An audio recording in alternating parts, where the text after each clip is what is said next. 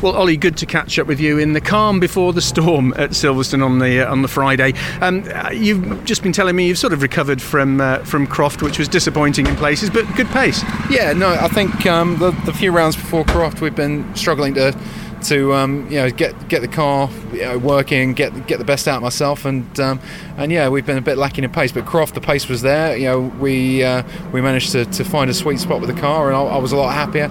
And um, uh, yeah, but uh, unfortunately, it was just fruitless. Though you know, instance on track, you know, completely out of my control. You know, it was um, yeah, we, we only came away with a couple of points, but still, at least you know we're back on. Yeah, seems to have found the pace in the car again. Absolutely, which is good coming to Silverstone. Um, now, on the national circuit, which is the, the shorter circuit, only four corners to contend with, which changes your thinking, doesn't it? Yeah, I mean, it, it ends up being bonkers close, and um, that uh, almost you could argue close enough that it needs two laps for a, for a quali, if you see what I mean.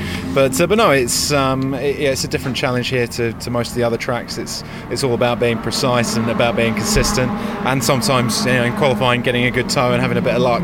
But uh, but no, it's uh, it, it, makes for good racing here. It's, there's plenty of room for everybody to be dicing with each other, so uh, I always look forward to it qualifying spiced up again here because we've got the uh, the shootout, which uh, is exciting to watch. But is it just an extra headache for you drivers? Yeah, I mean, it, it's um, to be honest, it, it, it, doesn't make a huge difference to how you approach it in, as a driver, but it does mean that you've got to plan ahead a bit with um, with how you manage the tyres and the, the, the, of them, you know, uh, and basically managing the amount of time that you've got. Whether you take a chance yeah. with your tyres before the, the, the end of the uh, the first period of quali, uh, and uh, and whether you, you actually look to get another couple of laps, and particularly as it's probably going to be a bit cooler tomorrow, to uh, get the tyres up to temp and uh, and keep the tyres up to temp and and to just go for another run in the second part if you're going to make it. Absolutely. Now let's talk about a fast lap. You've got the the very very short map of uh, Silverstone in front of you.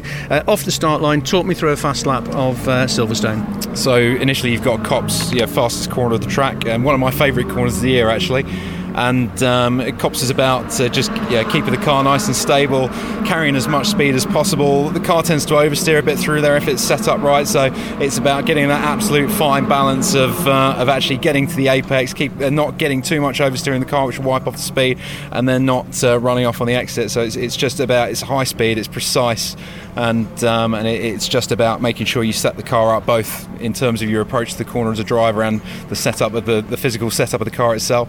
You're carrying all that speed through down into Maggotts and Becketts. Uh, it's a bit of a cur- curved approach um, into the braking zone.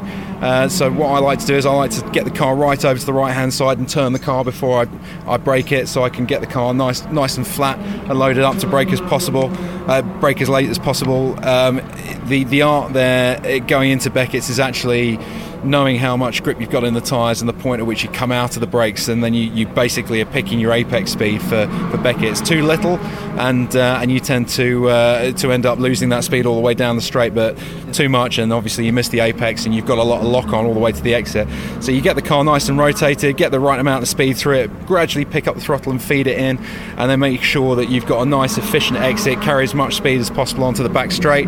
Um, again, the back straight's usually where everyone's lining up. That's usually the main overtaking point for the for the whole track in the uh, in the races. So you know, it, it, you're very contingent on your exit out of Becketts and you're breaking into into Brooklands. So yeah, and Brooklands again tend to tend to get the car pointed towards the corner a bit as you hit the brakes.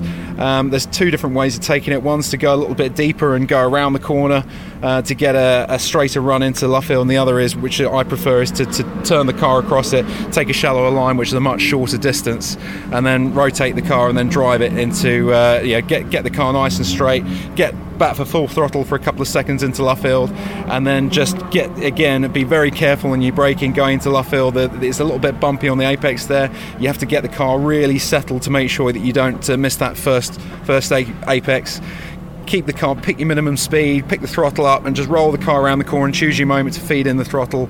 Build it up as you come out of Luffield, and then you won't run out of exit. Again, nice efficient exit onto onto the straight towards Woodcote, and then it's just flat out all the way to the start finish. Then fantastic! What a great description of a fast lap. I can't I can't wait for qualifying now. Ollie, really good to catch up with you. Have a good weekend. No problem. Cheers.